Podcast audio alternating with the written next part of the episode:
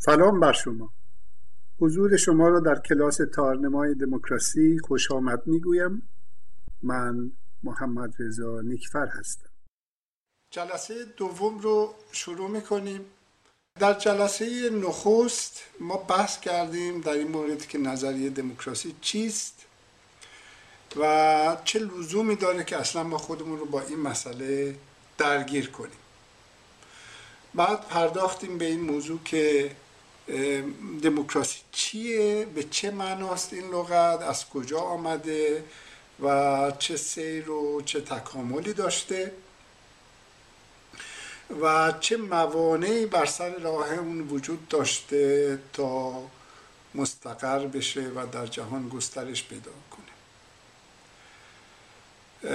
بعد لغت دموکراسی رو آنالیز کردیم تحلیل کردیم دیدیم که این لغت برای اینکه ما سفر تاریخیمون رو شروع کنیم میبایست از یونان بیاغازیم یعنی به طور مشخص از آتن و آموختیم که این لغت دموکراسی ترکیبی است از دو واژه یونانی دموس و کراتئین یا به عبارت دیگه کراتوس و تقریبا اون چیزیه که بهش به فارسی مردم سالاری میگن. دیدیم که این دموس یعنی مردم محدود هست در دامنش در آتن یعنی فقط آزاد مردان آتنی رو در بر می‌گیره زنان رو در بر نمی‌گیره کودکان و جوانان رو در بر نمی‌گیره بی چیزان رو در بر نمی‌گیره بعد خارجی ها رو در بر نمی‌گیره و بردگان رو. از آتن رفتیم به روم و دیدیم که در اونجا ایده جمهوری پرورش پیدا می‌کنه و حکومت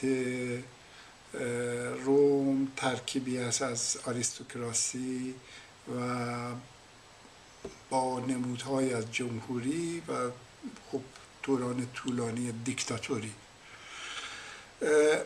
لغتی که ما الان به عنوان جمهور می‌شناسیم که به فارسی هم ترجمه شده به معنی عموم مردم یا همه یعنی حکومت همگانی جمهور یعنی همه همگان.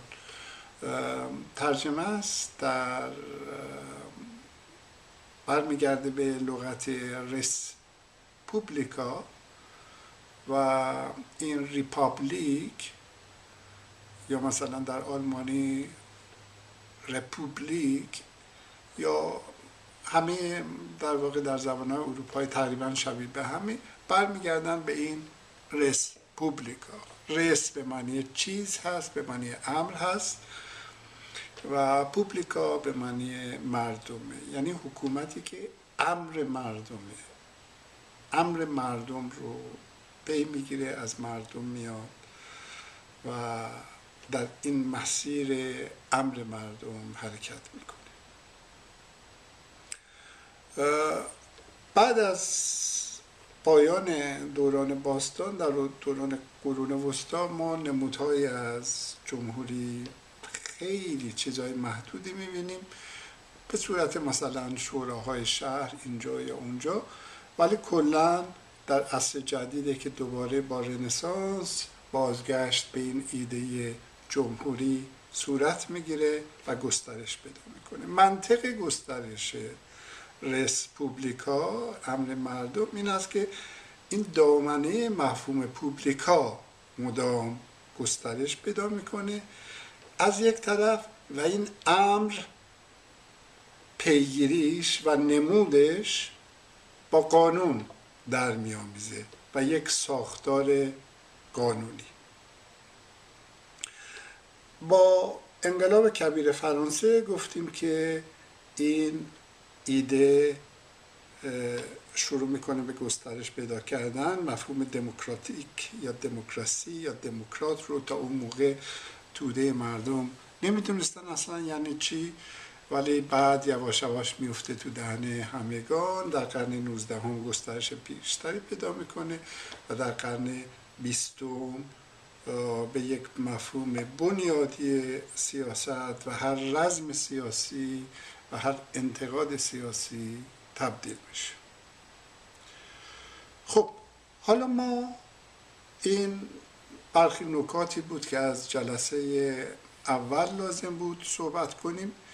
اینجا ما می‌پردازیم در این جلسه می‌خوایم بپردازیم به دولت در مفهوم مدرن کلمه و در این مفهوم می‌خوایم ببینیم که چی هست چه معنایی پیدا می‌کنه. این نکاتی رو که قرار ما صحبت بکنیم. رو من اینجا میارم روی تخته سفید. بله. اینجا ما در اینجا صحبت خواهیم کرد در این جلسه در مورد دموکراسی و در مورد رضایت مردم و بعد می‌پردازیم به حق مقاومت می‌پردازیم به موضوع انتخابات انواع نظام ها و امیدوارم فرصت بشه با بحثی در مورد قانون و قانونیت بتونیم این بحث رو ببندیم. دموکراسی به عنوان سامان دولت مدرن خیلی با نوع کهنش فرق می‌کنه. چه نوع کهنش در یونان باستان به عنوان دولت دموکراسی دوران باستان و چه با همه دولت هایی که پیش از اون وجود داشتن. و یا دولت هایی که بر اساس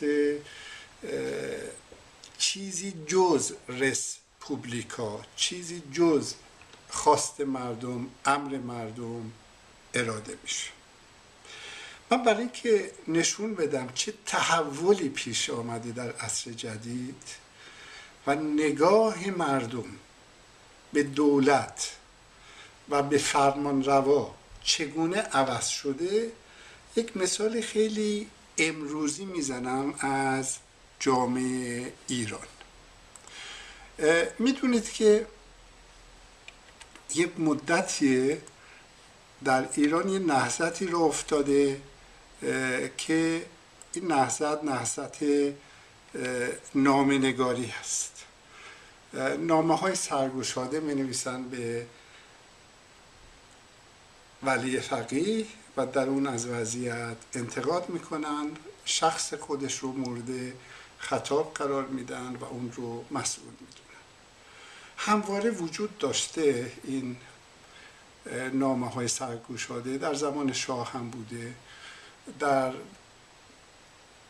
ادبیات فارسی هم نمونه هایش رو داریم ولی یک موج جدیدی به ابتکار محمد نوریزاد نویسنده و فیلمساز راه افتاده.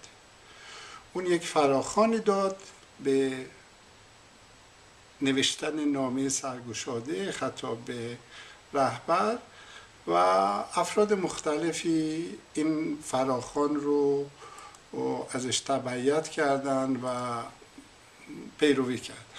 یکی از آخرین نامه هایی که منتشر شده نامه بسیار جالبی است از علیرضا پور پیر علی. جوانی هست که طرفدار نظام بوده در دوران نوجوانیش در دوران دانشجویش و پدرش از کشته شدگان جنگ هست. خودش سالهایی در بسیج بوده و به تدریج از این نظام فاصله گرفته یک جمله ای رو توجه شما رو جلب می‌کنم از نامه آقای پور پیر علی که در همه سایت ها می‌تونید پیداش کنید. جمله اینه خطاب به ولی فقیه میگه آقای ولی فقیه آقای سید علی خامنه ای ارزش و اهمیت تو برابر با چند نفر از بقیه مردم این سرزمین است. می‌خواهم بدانم تو یک تنه به اندازه چند نفر از این مردم می‌فهمی. به این میگن روح عصر جدید. به این میگیم آزادی خواهی به این میگیم طلب دموکراسی. این جوان خطاب به رأس حکومت میگه ما همه برابریم. و من که در این پایین قرار گرفتم و تو که در اون بالا قرار گرفتی. و آنهایی هم که در بالا قرار گرفتن هیچ حقی برتر از بقیه انسان ها ندارند فهمشون هم مثل فهم بقیه انسان هاست. و حق ندارند تصور کنند بهتر از بقیه می‌فهمند. حق ندارند تصور کنند که می‌تونن راه زندگی رو به بقیه نشون بدند این نامه این جمله رو ما درک بکنیم عصر جدید رو درک کردیم. یعنی اتفاقی که در عصر جدید افتاده. چنین جمله ای نمی‌تونست به این صورت با این سراحت با این شجاعت در قرون وسطا گفته بشه. این در واقع محاکمه یک سیستم قرون وسطایی هست.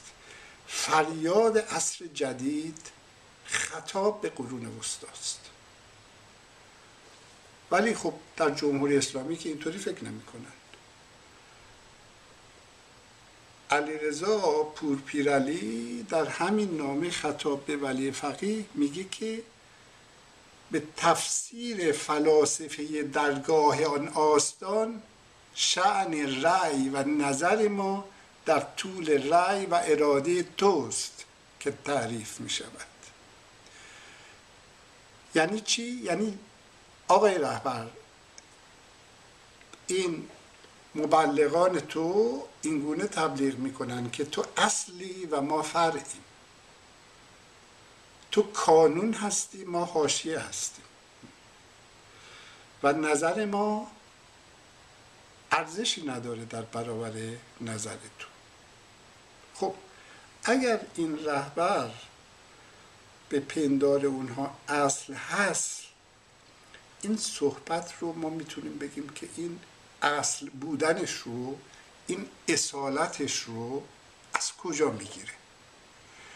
این سوالی بود که در گذار از قرون وسطا به عصر جدید صورت گرفت.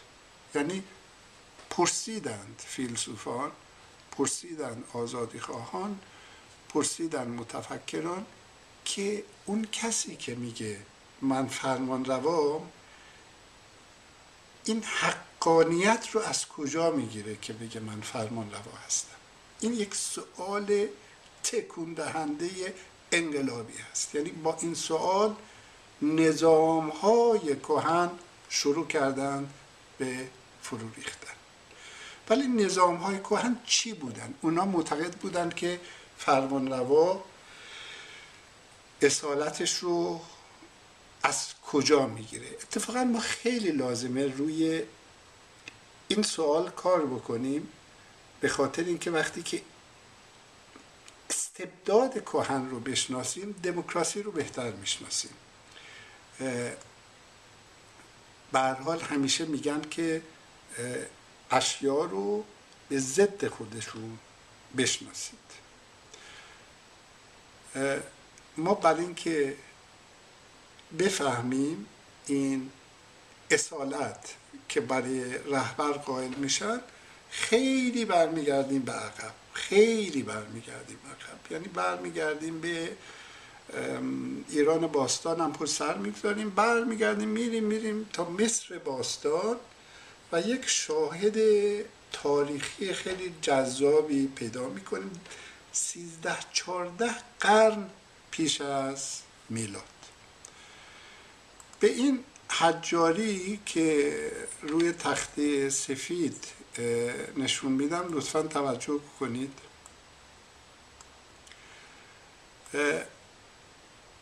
این یک حجاری هست.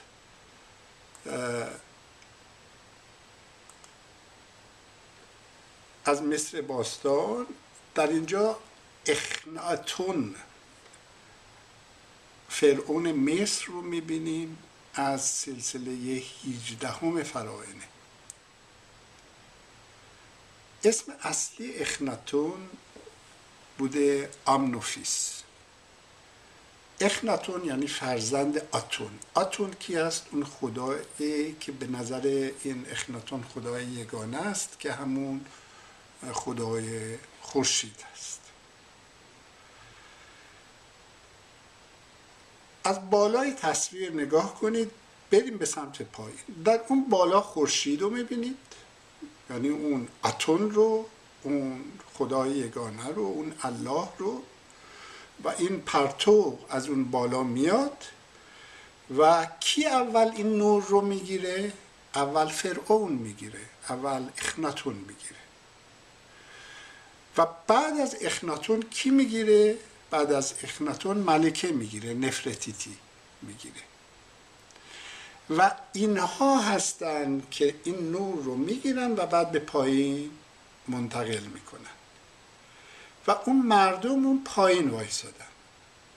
یعنی اینجا می‌بینیم که به چه معنایی فرعون اصل هست و مردم فعل هستند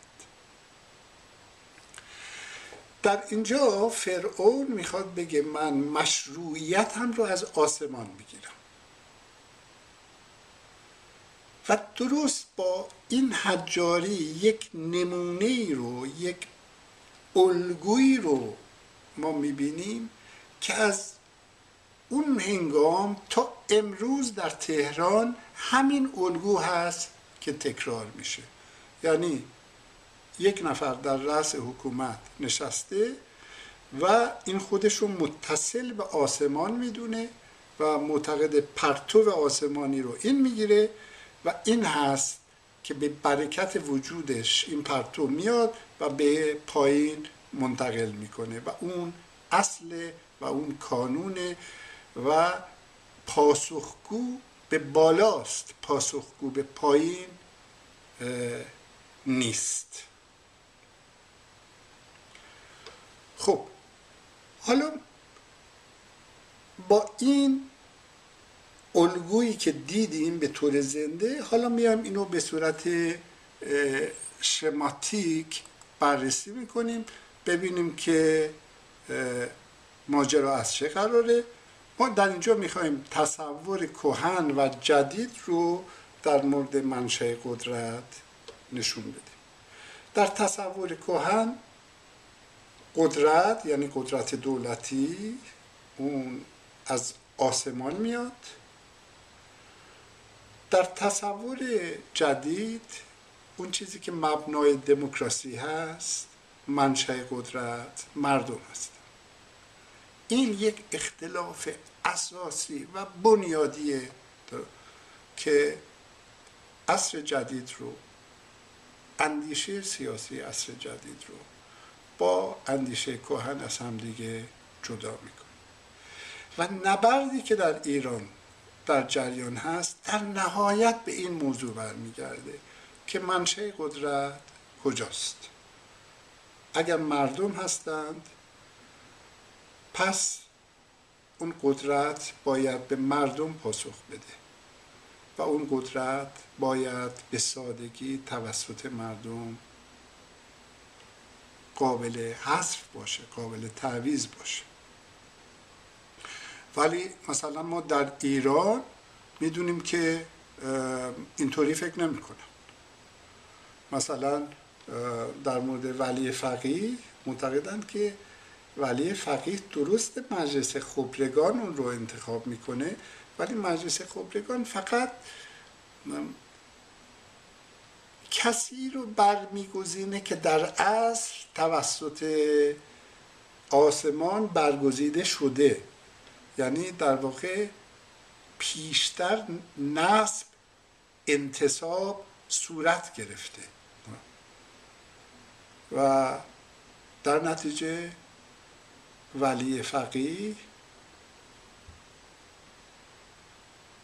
پاسخگو به مردم نیست. یکی از سخنان مهم آیت الله خمینی که در در دیوار تهران زدن این ور اونور گفتن ولایت فقیه ادامه ولایت پیغمبر است.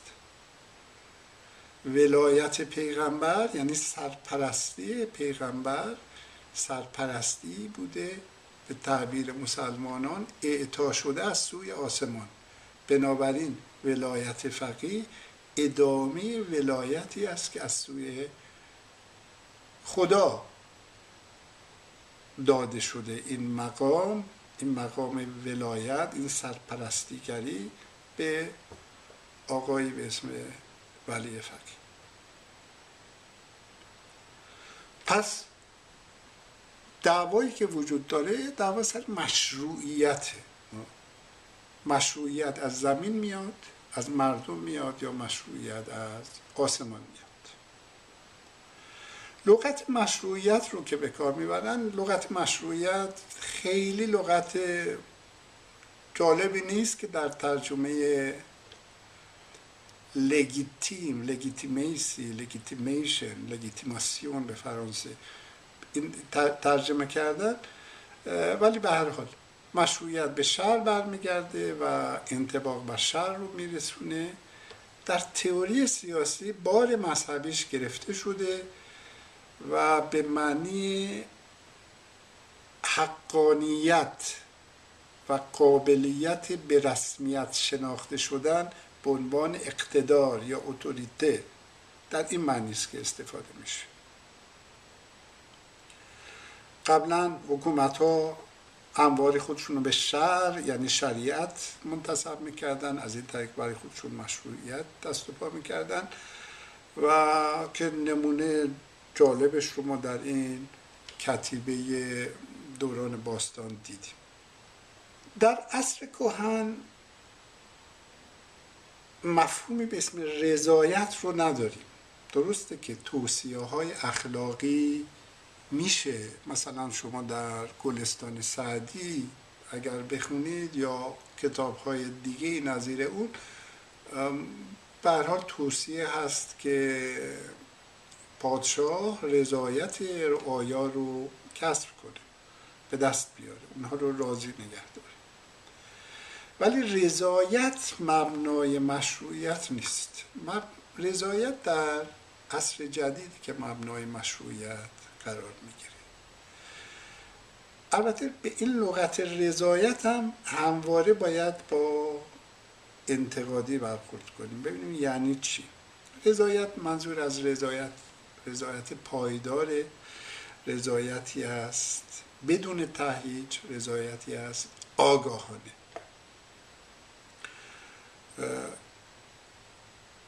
پیش میاد که یک دیکتاتور هم ممکنه که دست به اقداماتی بزنه که برای یک دوره رضایت دست کم قشرهایی رو فراهم بکنه.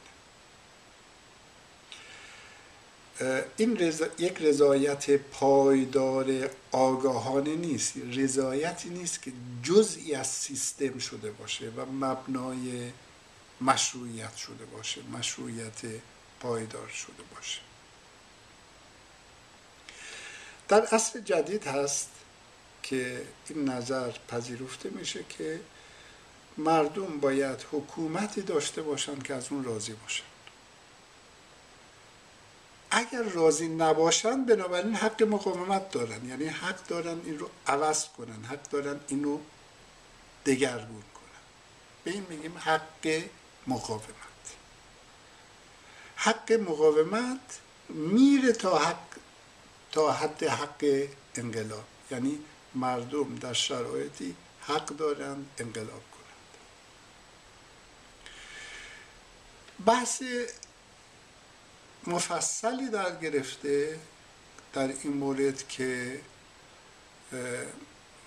حق مقاومت چیه و دامنش تا کجاست و تا چه حد حق مقاومت مشروع است.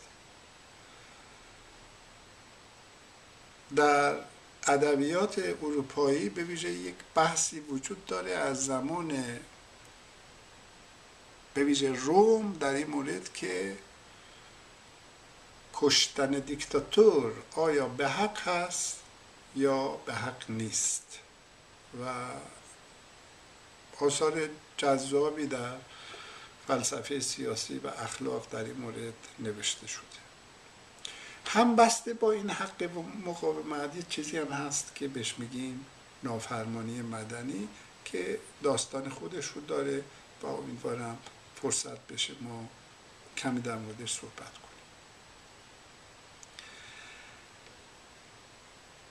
هدف از حق مقاومت برای اینکه بحث رو خیلی خلاصه کنیم میگیم که برخوردار بشویم از حکومتی که مشروعیت مردمی داشته باشه. به صورت پایدار. مشروعیت مردمی چی هست؟ چه معیاری داره مشروعیت مردمی؟ آیا هر حکومتی می‌تونه بگه من این مشروعیت مردمی داره ما اگر تجربه این دویست ساله اخیر رو کنار هم بگذاریم آثار فراوانی هم که در فلسفه سیاسی خونده شده کنار هم بگذاریم شاید بتونیم به این نظر برسیم که یکی از معیارهای اساسی داشتن مشروعیت مردمی انتخابات آزاده. و شاید بیهوده نباشه که بخش مهمی از تاریخ دموکراسی رو اگر بخوایم بازگو کنیم به صورت بازگویی تاریخ نبرد برای انتخاب انتخابات آزاد خواهد بود. منظور از انتخابات آزاد چی است و چه درکی باید داشته باشیم؟ در این مورد برای اینکه خیلی نخواهیم حاشیه بریم و زودتر به یک نتیجه برسیم من تعریفی رو انتخاب کردم که ما در اعلامی جهانی حقوق بشر می‌بینیم.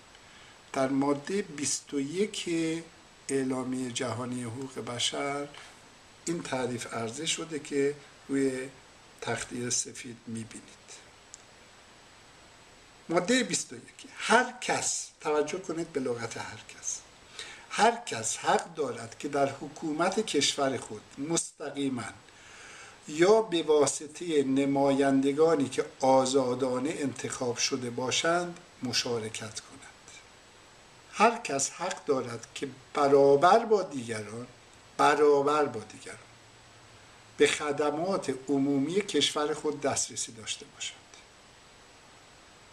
یعنی مثلا فرض کنید که ایران در نظر بگیرید ستمی رو که بر بهاییان میره حق تحصیل ندارن. یا بر منتقدان میره بر دگراندیشان میره و بسیاری از چیزها رو خدمات عمومی از دسترس اینها خارج میشه. و بعد به این جمله درخشان توجه کنید ماده 21 اراده مردم اساس اقتدار حکومت است.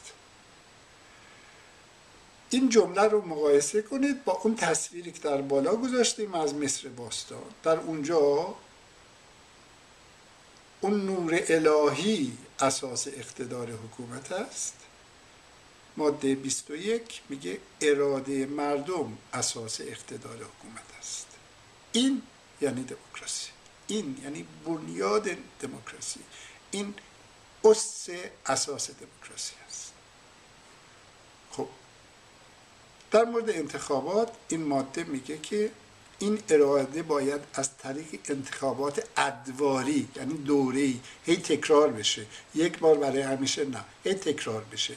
پریودیکال ادواری و سالم. معلومه یعنی چی؟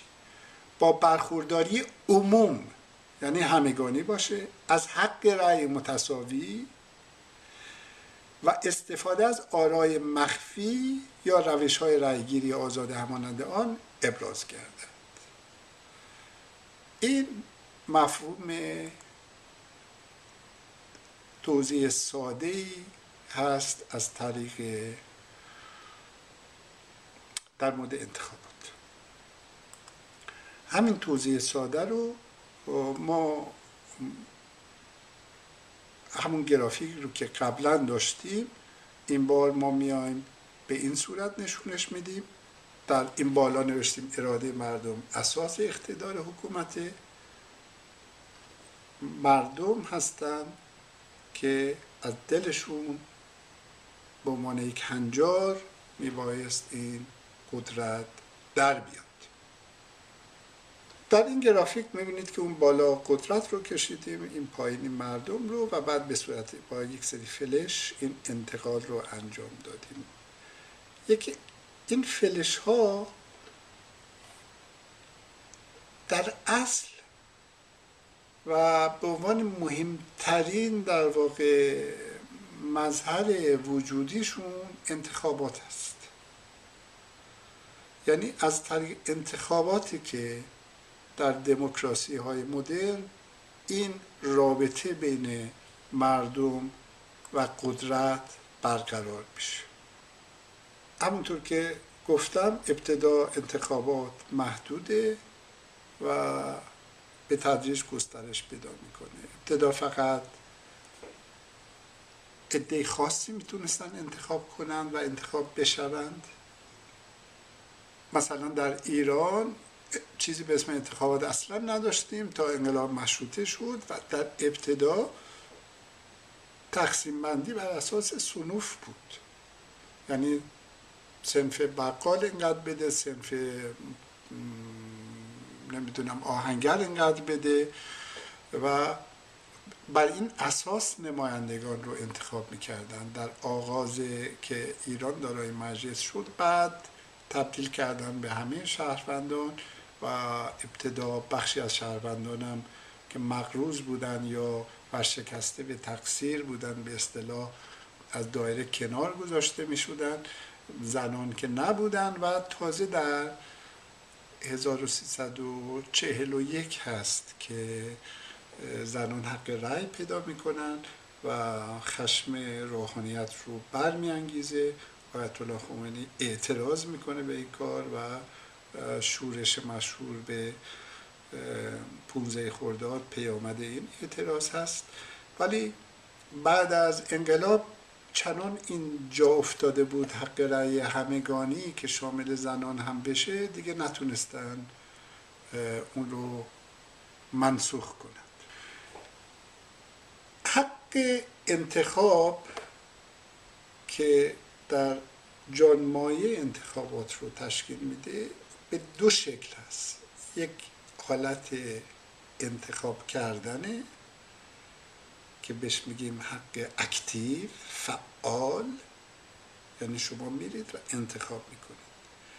یه جور انتخاب شدنه به میگیم پسیو حق منفعلانه انتخاب شوندگی. وقتی که می‌خوایم سلامت انتخابات رو بررسی کنیم باید هر دو حوزه رو بررسی کنیم. یعنی هم حوزه انتخاب کنندگی رو و هم حوزه انتخاب شوندگی رو. مثلا در حوزه انتخاب کنندگی می‌پرسیم آیا همه حق انتخاب کردن دارند؟ و آیا می‌تونن بر حق خودشون کنترل کنند؟ یعنی دریابند که اون آرا ضایع نمیشه. این دو تا سوال اساسیه. در حوزه از زاویه انتخاب شوندگی یعنی از زاویه این حق پسیو که نگاه کنیم دو تا سوال اساسی به این صورت در میاد. آیا همه می‌تونن کاندیدا بشند؟ و آیا همه می‌تونند سلامت این انتخابات رو کنترل کنند؟ در ایران یکی از مسائل خیلی مهم به ویژه رو این حوزه دوم هست. در حوزه اول این کنترل وجود نداره این کنترل مردمی در دست دولته و در نتیجه همه انتخابات با شک و سوء زن هم راست در این حوزه دوم یعنی مسئله حق انتخاب شوندگی می‌دونید که چیزی وجود داره به اسم نظارت استصوابی یعنی کاندیداها رو انتخاب می‌کنن. هر کسی نمی‌تونه کاندیدا بشه. یعنی شما در نظر بگیرید این روزها مجلات ایران رو رسانه های ایران رو پی بگیرید می‌بینید حتی افراد نظام رو هم پس می‌زنند. تا چه برسه به دگراندیش تا چه برسه به منتقد و بعضی است که می‌شناسید. خب علاوه بر اینکه این نظارت استصوابی یعنی محدودیت در کاندیدا شدن وجود داره محدودیت هم وجود داره در کنترل بر سلامت انتخابات و آزادی بیان هم وجود نداره. برای اینکه انتخابات تبدیل به یک انتخاب آگاهانه بشه. بپردازیم به دموکراسی که موضوع کار ماست. این سوال رو می‌تونیم بپرسیم که خب این کارکردهای انتخابات چیه؟ یعنی اون قدرت رو که معلوم کردیم و این مردم رو این انتقال این سیرکولاسیون این برداری که از پایین میاد به سمت بالا این چگونه است؟ یکی از کارکردهای انتخابات کارکرد اساسیش مشروعیت بخشیه یعنی این اتکار رو تضمین می‌کنه. از طریق انتخابات ادواری و سالم این اتکای قدرت بر مردم رو تضمین می‌کنه. ایجاد اعتماد می‌کنه و این اعتماد رو تجدید می‌کنه. این هی مدام باید این اعتماد تجدید بشه.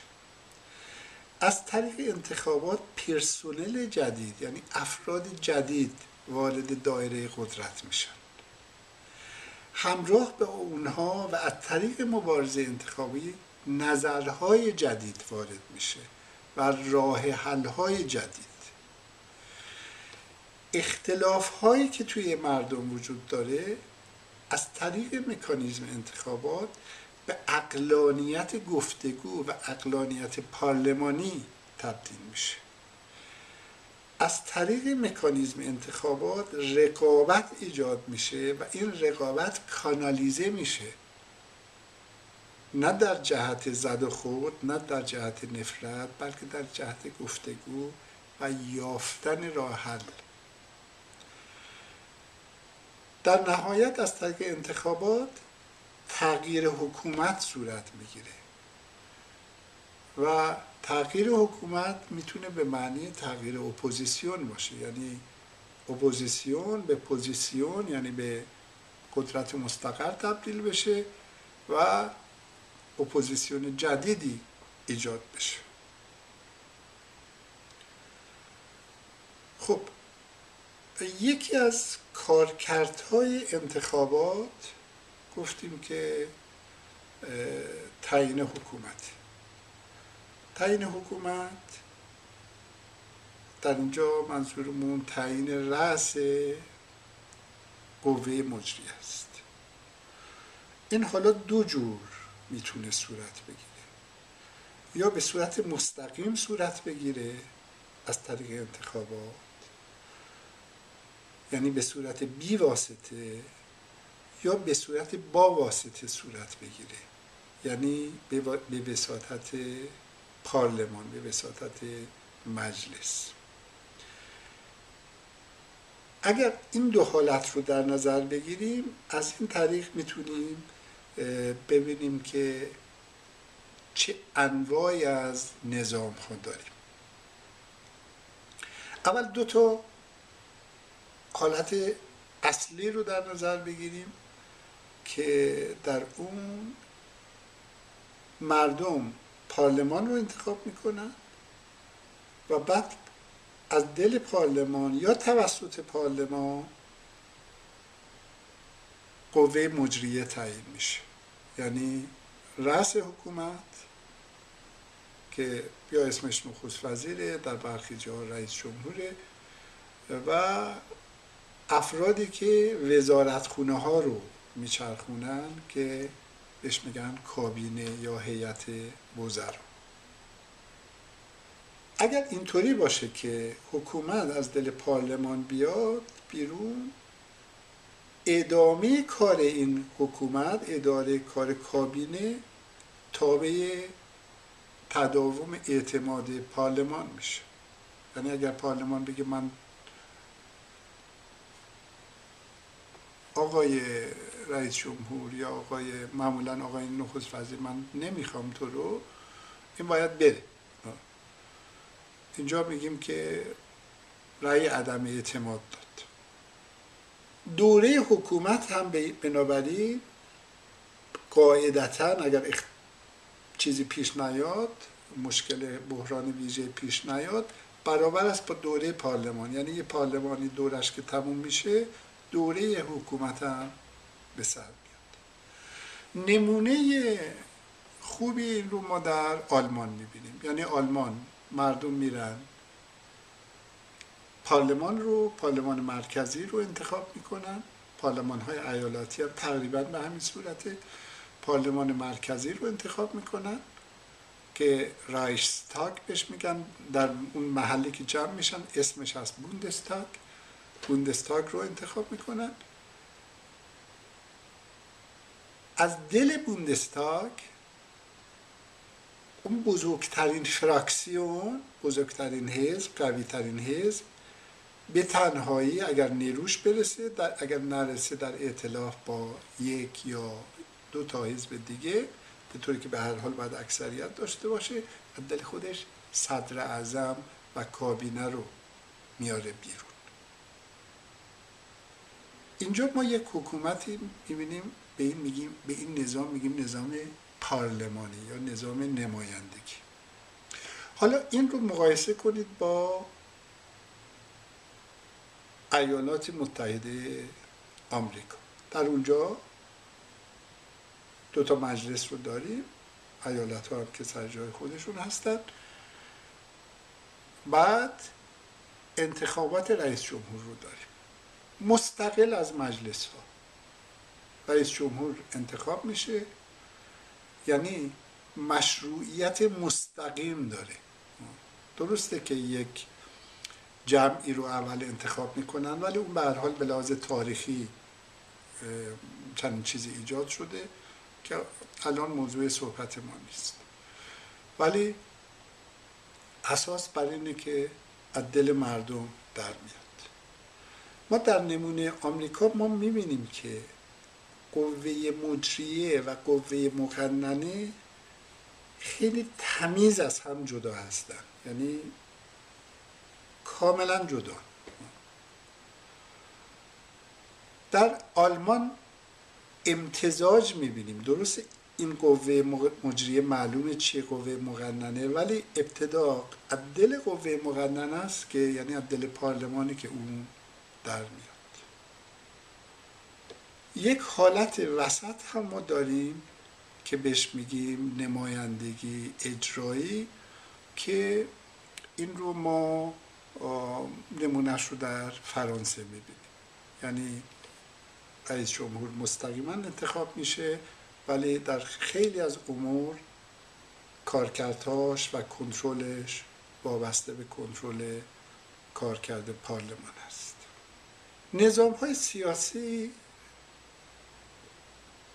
که زیر عنوان دموکراسی می گنجن شکل های متنوعی داشته باشن. این بستگی به تجربه تاریخی کشورها داره بستگی به فرهنگ سیاسی در اونجا داره بستگی به ساختار کشور داره. یعنی نمیشه یه قانون اساسی رو نوشت و به همه تجویز کرد و گفت این چونین باید باشه. ولی چیزهایی در همه اینها مشترکه و یک چیزی که مشترکه اینه که همشون به قانون پایبند هستند. یعنی مبنای دولت مدر قانونیت.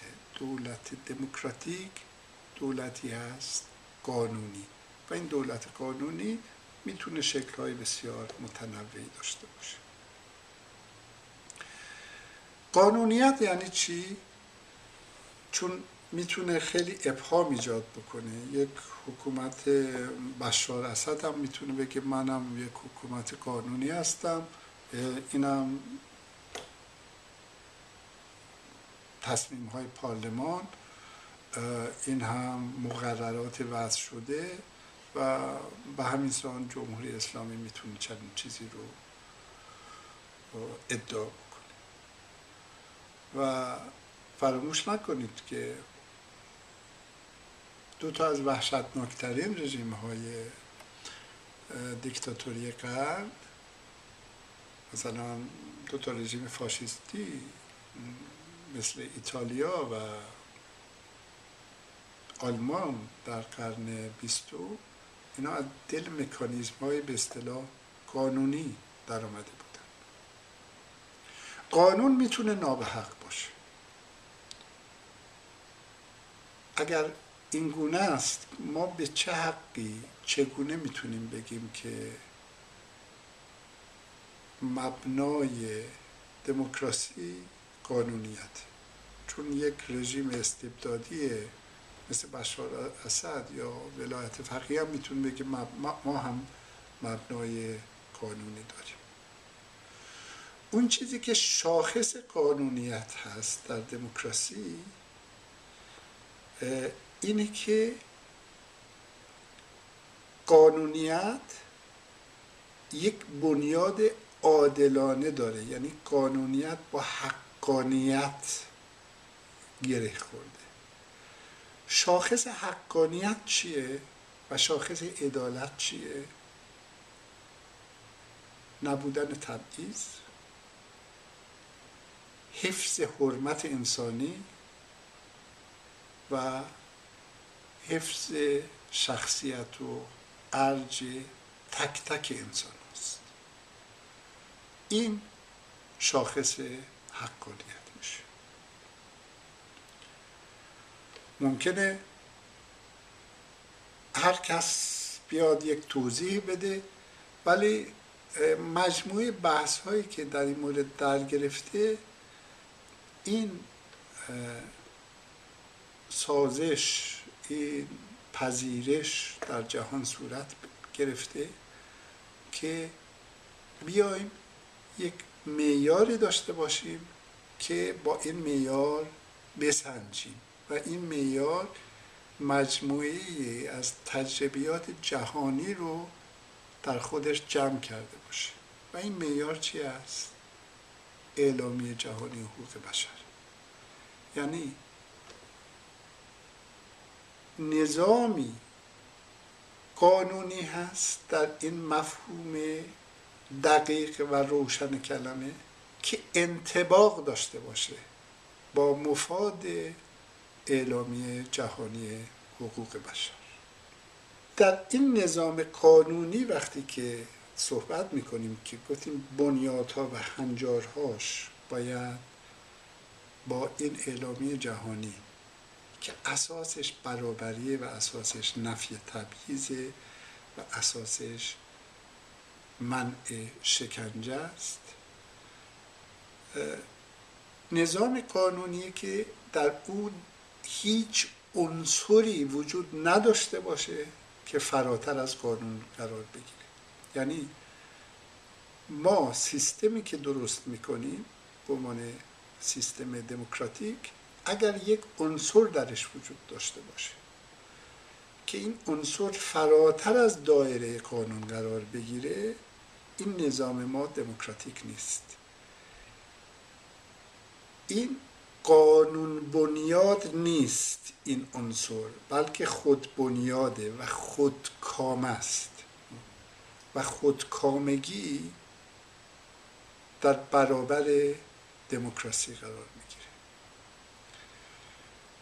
مثلا شما در نظر بگیرید که قانون اساسی جمهوری اسلامی رو در نظر بگیریم یک عنصر در این وجود داره که این عنصر فراتر از قانون قرار داره و اون ولی فقیه. یعنی ولی فقیه زیر قانون قرار نداره بلکه حکم می‌کنه. یعنی خودش سخنش و دستورش به قانون تبدیل میشه. در هیچ نظام دموکراتیک چنین عنصری رو نداریم. و این عنصر فراقانونی می‌تونه کل نظام رو به هم بزنه. یعنی حتی اون فرمالیته هم که وجود داره می‌تونه با حکم حکومتی خودش همه چیز رو خونسا کنه.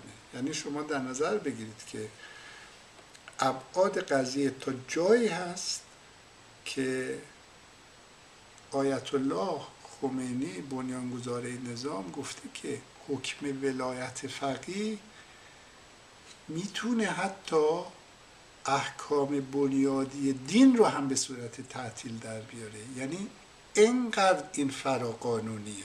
وقتی میگیم فراقانونی یعنی فقط این نیست که به قانونهای مجلس شورای اسلامی التزام نداره بلکه حد قدرتی که بهش داده شده برای اینکه پاشو از دایره قانون بیرون بگذاره تا این حد است. تجربیات تاریخی نشون میده که هر عنصری که بخواد فراتر از نظام قانونی قرار بگیره فاجعه میآفرینه. یک نمونه مشهور نمونه آلمان هست. معمولا گفته میشه که هیتلر از طریق ساز و کار دموکراتیک بود که به قدرت رسید. معمولا فراموش می‌کنن این رو اضافه بکنن که اون چیزی که مبنای قدرت خودش اون شد چیزی در قانون اساسی آلمان قبل از جنگ جهانی دوم یعنی دوران مشهور به جمهوری وایمار بود که بهش این اختیارات رو داد. یعنی اون موقع هیتلر صدر بود رئیس جمهور یک ژنرال فرمانده جنگ جهانی اول بود به اسم هیندنبورگ و هیندنبورگ به عنوان رئیس جمهور این حق رو داشت که اعلام حالت فوقالعاده بکنه به این عنوان زیر این بهانه که بحران وجود داره و آزادی ها رو لغو بکنه اجازه بده حکومت رسانه ها رو ببنده احزاب رو سرکوب بکنه و هر کس رو که خواست دستگیر بکنه. یعنی یک عنصری در قانون ماده در قانون بود که از طریق اون ماده نظام قانونی رو تو می‌تونستی در بوداغون بکنی. این تجربه بسیار بزرگیه که میگن در یک نظام دموکراتیک شما نباید عنصری رو داشته باشید که بتونه از نظام قانونی فراتر بره. و نظام قانونی چی بود؟ گفتیم اون نظامی است که بر حقانیت استوار هست و اون رو ما در حقوق بشر اعلامیه جهانی حقوق بشر دیدیمش. جلسه سوم بحث رو ادامه خواهیم داد. در مورد قدرت بحث خواهیم کرد در مورد تبعیض در مورد حق و در مورد عدالت.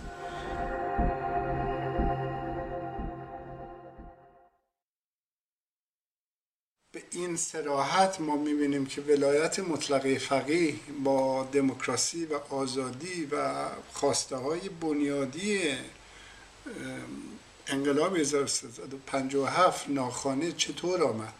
خب این بحث تاریخیه که چی باعث شد و چه شرایطی باعث شد که مردم این رو بپذیرند و سخته که من به سادگی اینو جواب بدم. فقدان کافی تجربه سیاسی شور مذهبی ناآگاهی سرکوب مجموعه هیجانا بعد بیخردی نخبگان سیاسی و اینکه مردم زود باور بودن واکنش نشون ندادن و نمی‌دونستن چی است یعنی شما در نظر بگیرید که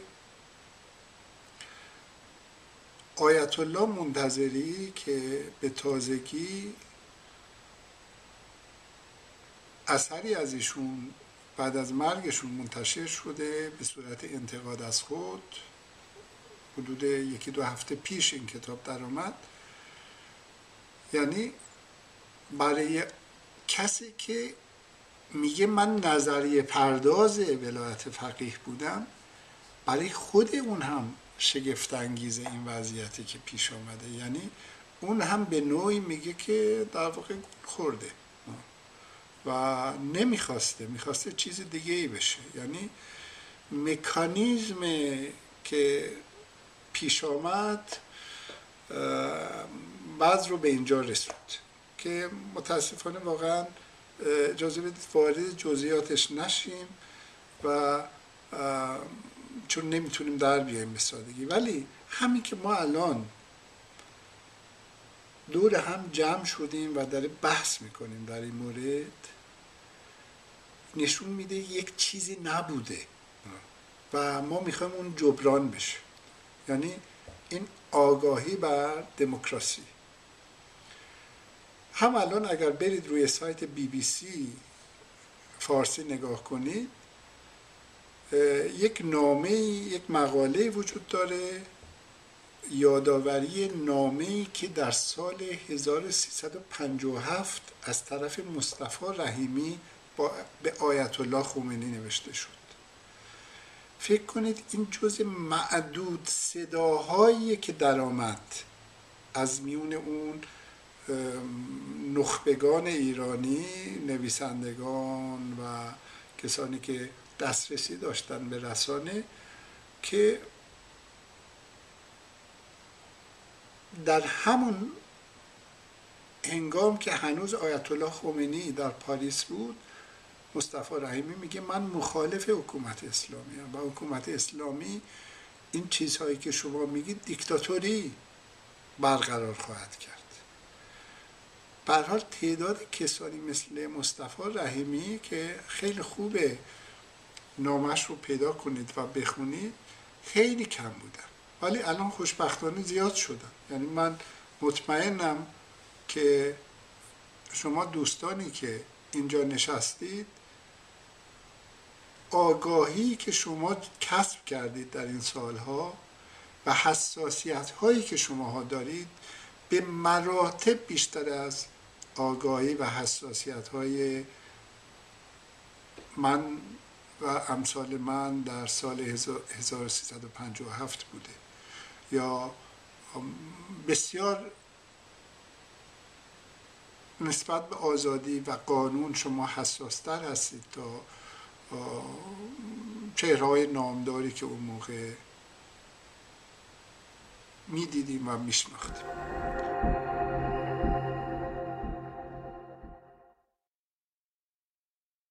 من دقیق نمی‌دونم منظورتون چیه ولی بیایم این به این تجربیات جدید نگاه کنیم. منظور از تجربیات جدید این چیزی است که بهش میگیم موج سوم دموکراسی. موج سوم دموکراسی موجی است که از دهه هفتاد شروع میشه و میاد و میپوشونه تا تحولاتی رو که در بلوک شرق پیش اومد. در برخی از اینا این گذار نسبتا سریع صورت گرفت. یعنی حوادث که ابتدا در پرتغال پیش آمد. بعد در یونان سنهنگ ها پیش آمد بعد در اسپانیا پیش آمد. اسپانیا ذره کنتر بود ولی این گذار سریع صورت گرفت و بعد از یک دوره بحرانی تثبیت شد. بعد ما می‌بینیم که در کره جنوبی و در اون ور آسیا در تایوان داریم این پدیده رو و بعد میایم در کشورهای بلوک شرق. یک شعبه وجود داره یک حوزه تحقیقی وجود داره در علوم سیاسی که در سالهای اخیر خیلی بهش توجه میشه transformation research بهش میگن. یعنی تحقیق روی transformation روی transformation روی تحول یعنی تحول شناسی. این آثار راحت به انگلیسی یا زبان که بدونید می‌تونید کلی تا جایی شده که هندبوک های خوبی هم در این مورد وجود داره. من یکی از آخرین هندبوک ها رو ورق می زدم و می خوندم نویسنده کار بسیار جالبی کرده بود. از بررسی آماری این تحول به این نتیجه رسیده بود که دوره تثبیت یعنی از لحظه که دیکتاتوری در هم میشکنه تا جایی که ما می‌تونیم بگیم یه دموکراسی باثبات داریم 15 سال حدودا نظر این محقق هست که طول می‌کشه. و بعد از 15 سال اگر بمونه دموکراسی ما می‌تونیم بگیم ثبات پیدا کردیم. قبل از این هانتینگتون سیاست شناس مشهور ساموئل هانتینگتون که امریکایی که در مورد برخورد تمدن ها نظریه مشهوری داره. می‌دونید که این یکی از تئوری نظریه پردازن مهم دموکراسی هست. یعنی خیلی رو دموکراسی کار کرده و تحقیقاتش تحقیقات خیلی ارزشمندی هست. این میگه که تحول که صورت گرفت انتخاب اول نه انتخابات دوم خیلی مهمه. اگر کار به انتخابات دوم کشید و بحرانی در نگرفت که ما رو برگردونه به دیکتاتوری یا اینکه باعث نشه شیرازه امور از هم بپاشه می‌تونیم امیدوار باشیم که دموکراسی رو به تثبیت رفته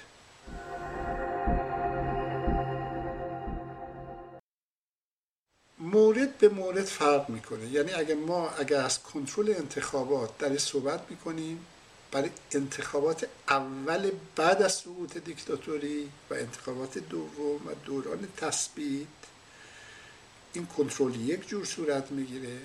بعد از اون وقتی یک دموکراسی تثبیت شد یک حالت دیگه ای داره. در اون حالتی که ما هنوز گذار نکردیم به دموکراسی بلکه به یه دیکتاتور می‌خوایم بگیم اگر تو ادعا می‌کنی باید این کنترل صورت بگیره یا اینکه دیکتاتوری سقوط کرده و ما می‌خوایم یه انتخابات با کنترل انجام بدیم. خب همواره گفتن سازوکار قانونی باید باشه ناظران سازمان ملل و یک مکانیزمی قابل کنترلی برای شمارش آرا وجود داشته باشه. معمولا در کشورهایی این کارا خوب پیش رفته که قبل از تحول یک سازشی یک همدلی بین نخبگان سیاسی اون در اپوزیسیون صورت گرفته باشه. یعنی ولی اگر دیکتاتوری در هم بشکنه. ولی نیروهای از اپوزیسیون بپرن وسط صحنه و بخشی از حکومت قبلی که اینا همچنان نسبت به هم نفرت دارن و بنای سازش ندارند و روی سازندگی یک نظر واحد در میون مردم وجود نداره. و فرهنگ دموکراسی هم پایینه اون موقع ممکنه واقعا بحرانی بشه و کنترل موثر نشه یا اینکه انتخابات برگزار بشه ولی یکی دیگری رو به تقلب متهم بکنه. به خیلی مهمه ایجاد این فرهنگ قانونی احترام و قانونی مبرا بودن از خشونت و پذیرفتن کنترل این تربیتی است که نیروهای دموکرات حتی در دوران دیکتاتوری میبایست در خودشون ایجاد بکنه. بعد از اینکه تثبیت ایجاد شد اونجا دیگه مکانیزم های قانونی وجود داره. برای این موضوع. یعنی شما در نظر بگیرید در یک جایی مثل آلمان یا فرانسه هیچ وقت بحث نمی‌کنن سر کنترل. چون اینقدر این کار رو کردن معلومه باید چجوری صورت بگیره. در امریکا هم حدودش معلومه. یعنی در امریکا هم می‌دونید که در دوره دوم جورج بوش آرا رو شمردن. در یکی از ایالت ها دقیق به خاطر به خاطرم نیست ولی شک وجود داشت و مجبور شدن بازشماری کنن. وقتی شمردن دیگه دو طرف پذیرفتن یعنی یه مکانیزم قانونی روشنی وجود داشت برای اینکه چگونه این کار رو انجام بدن. در مورد این حرکت خب درسته این در مورد انتخابات این لغت هر کس با محدودی سنی مواجه است. در خیلی از متنهای قانونی وجود داره از جمله در اعلامیه حقوق بشر که در مورد عموم صحبت کرده گفته هر کس خب یه جا هست میگه کسی رو نباید شکنجه کرد. خب معلومه که این شامل همه میشه. یا حق حیات شامل همه میشه. در مورد انتخابات وقتی هر کس میگه باز شامل همه میشه. به این دلیل یا به این سبب که هر کس علل قاعده اگر به حیات خودش ادامه بده از کودکی وارد نوجوانی میشه و بعد بالاخره از این مرحله 16 سالگی یا 18 سالگی هم میگذره که بتونه رأی بده. به این اعتبار باز ما می‌تونیم بگیم که هر کس هست. ولی به هر حال ما می‌دونیم که خب حق انتخاب انتخابات این حق انتخاب میبایست آگاه باشه و آگاهی هم که میگیم یک قدرت تمیز یک قدرت تفکیک میبایست وجود داشته باشه که به هر حال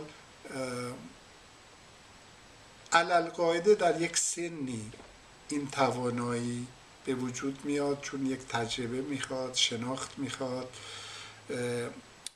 اون دوره سوسیالیزاسیون یعنی فرهنگ پذیری رو انسان میبایست طی کرده باشه تا بتونه در یک وارد یک مکانیزم پیچیده ای بشه که به اصطلاح استقلال رأی داشته باشه. یعنی کسی این رو مجبور نکنه و اون بتونه بگه من این کار رو می‌خوام و من این کار رو می‌کنم. به این جهته که در کشورهای دموکراتیک بچه ها رو برای این کار آماده می‌کنن. یعنی بچه ها می‌بینید که یک چیزی دارن مثل پارلمان کودکان یا پارلمان دانش آموزی و بعضی وقتا واقعا مثل پارلمان درست می‌کنن و, و بعد میگن اگر ما حکومت در دست ما باشه چه کار می‌کنیم؟ و از این طریق بازیکنان با این مکانیزم قدرت آشنا میشن با این مکانیزم که شما نظرتون رو بتونید بیان بکنید و تاثیر بگذارید و از طریق مجموعه تمرین ها و این مجموعه گرفتن آگاهی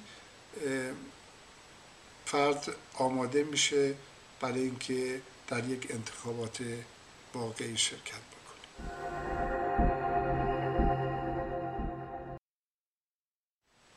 این صورت که یک حکومتی در عصر ما بیاد و چنین چیزی رو درست بکنه خب نداشتیم. ولی این تجربه خیلی فراوان هست. یعنی